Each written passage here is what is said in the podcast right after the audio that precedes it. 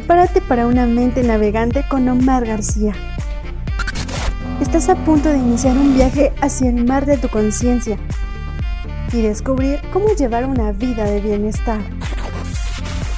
Estamos listos para zarpar. Toma el timón y bienvenido a bordo.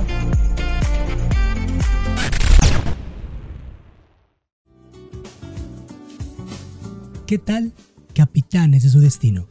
Bienvenidos a un episodio más de Mente Navegante. Hoy quiero agradecer a la señora Rosa María porque el tema de este episodio simplemente ella lo solicitó a través de redes sociales. Así que, señora Rosa María, quiero mandarle un saludo hasta el estado de Puebla, en México.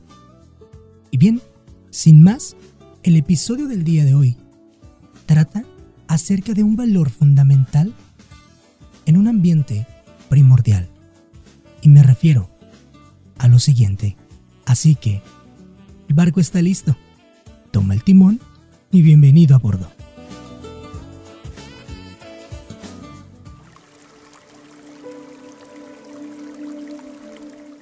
Hubo una vez un villano tan malvado llamado Coronito quien ideó un plan para acabar con todas las cosas importantes del mundo.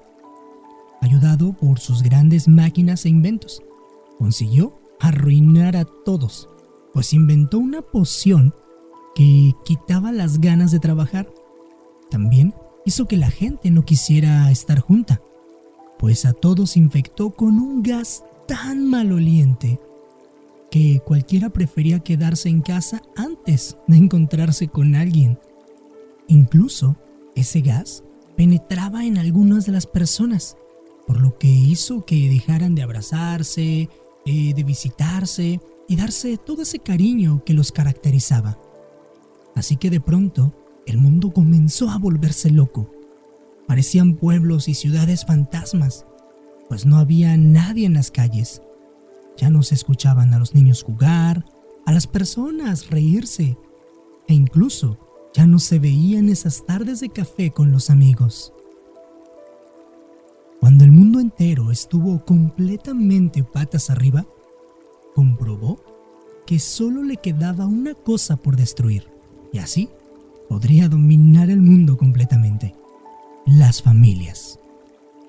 Y es que a pesar de todos sus inventos malvados, de sus gases y de sus pociones, las familias seguían estando juntas y lo que más le fastidiaba era que todas resistían, sin importar cuántas personas había en cada una, dónde vivían o a qué se dedicaban. Lo intentó haciendo las casas más pequeñas, pero las familias se apretaban un poquito para caber en menos sitio.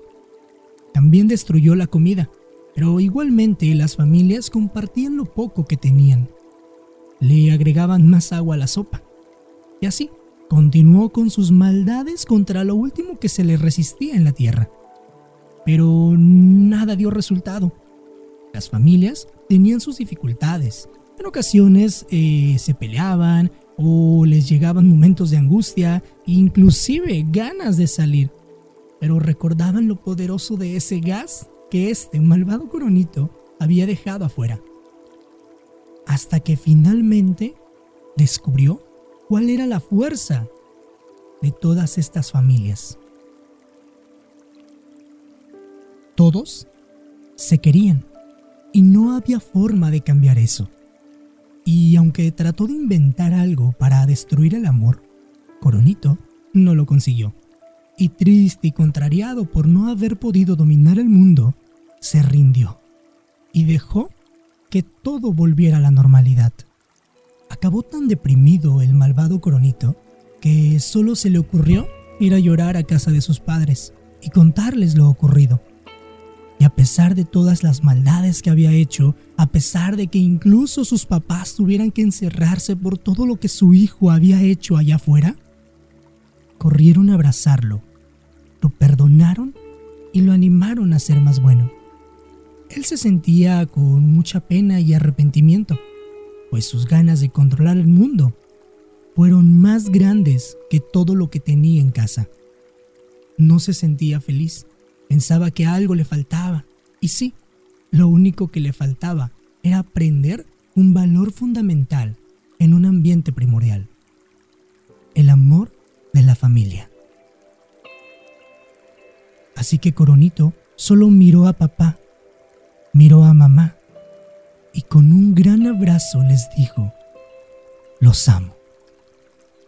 Y es que hasta en la propia familia del malo más malo, todos se quieren y perdonan absolutamente todo. ¿No es una bendición tener una familia?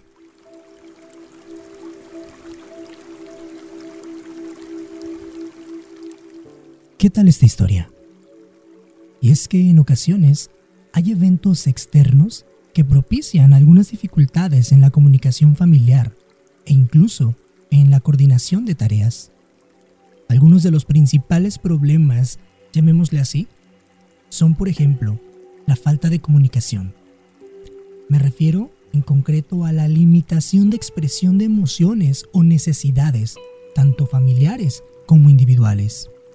Así que es importante que junto con tus hijos o tus padres tengan charlas abiertas en donde si se desea expresar alguna emoción, simplemente que tenga que ver, por ejemplo, con la escuela, las relaciones interpersonales o cualquier tema que sea de importancia para alguno de los miembros, se respete su sentir, ya que muchas veces el hijo o la hija comienza a expresar su punto de vista.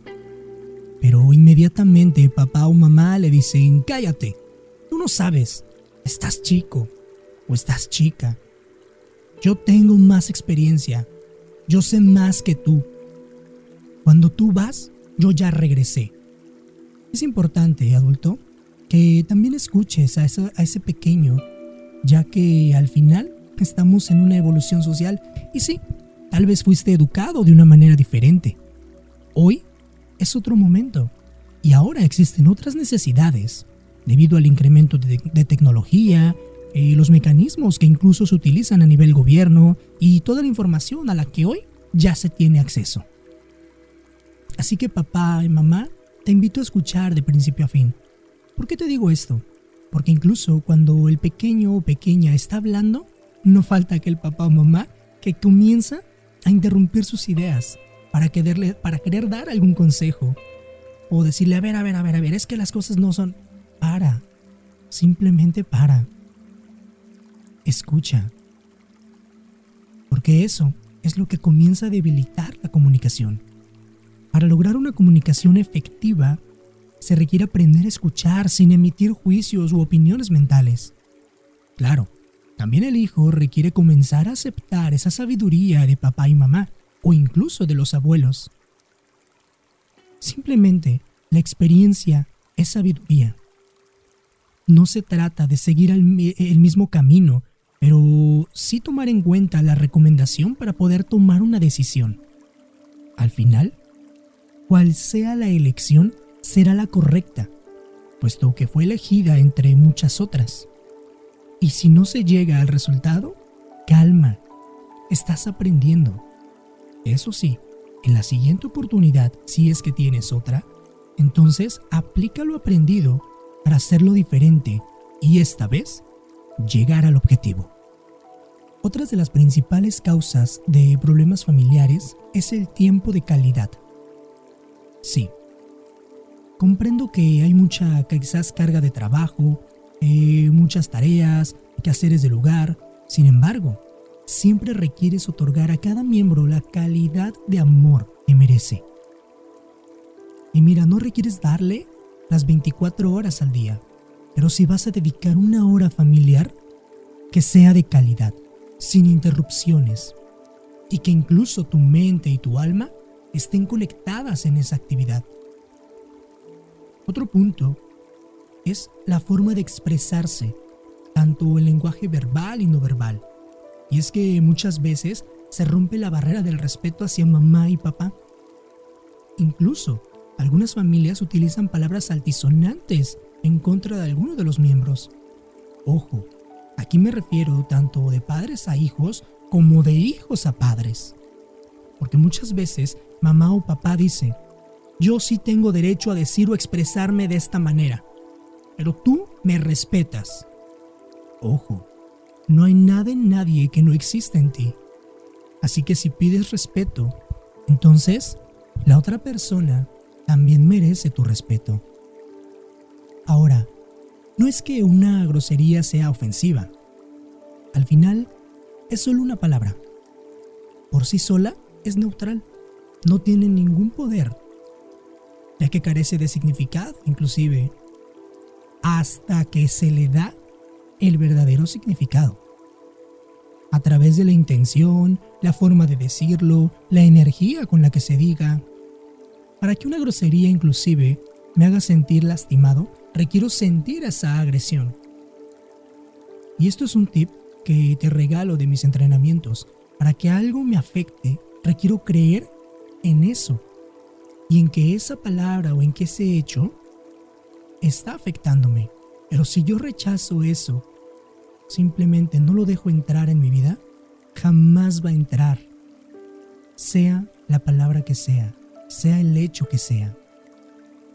Pero bueno, siempre existirán diferencias entre cada miembro de la familia. Y es que aunque llevan características genéticas similares, son personas diferentes, por lo que hay diferencias porque son diferencias. Lo que requieres es aprender a generar esa convivencia, porque somos seres humanos y mira, el ser humano simplemente, al igual que muchos animales, se mueve en manada, caza en manada, duerme en manada, se alimenta en manada, pero siempre permanecen en manada. Así que familia, el verdadero significado de esta palabra está en el alma, ya que no solo es tener hijos, crearlos y dejarlos zarpar. La familia existe y existirá hasta el final de la historia. Y como en el cuento de hoy, no importa todo lo que pase dentro o fuera de ella. Al final, en tus venas llevas lo mismo que lleva el otro. Así que te invito a perdonar, a reconciliarte, a crear una verdadera familia antes de que llegue el final de tu historia y se queden muchas letras por escribir. Así que hoy, llámale a ese tío, a esa prima, a ese sobrino, llama a ese abuelo, llama a mamá, llama a papá y diles todo lo que realmente sientes. Y si estás con ellos, regálales tu amor, porque eso jamás podrá ser quitado por nada ni por nadie. La familia de hoy son las personas que pase lo que pase, siempre estarán contigo. Y sabes, también familia no es solamente la de sangre, sino también esa familia de elección, ese amigo esa amiga, ¿por qué no ese vecino? Así que el verdadero valor de la familia, el amor de familia, se encuentra en el corazón.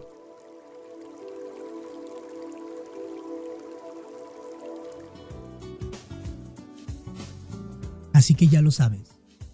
Comparte el día de hoy con esa familia este podcast para que podamos seguir creando conciencia y llegar a más corazones, así como se ha llegado al tuyo. Te recuerdo mis redes sociales, me encuentras en Facebook, en Instagram y en YouTube como Omar García Coach. Ahí con gusto recibiré tus mensajes, comentarios y recuerda, si quieres que hablemos de algún tema en especial, bueno, házmelo saber y con gusto será abordado. Así que capitán de tu destino, la aventura de hoy ha concluido.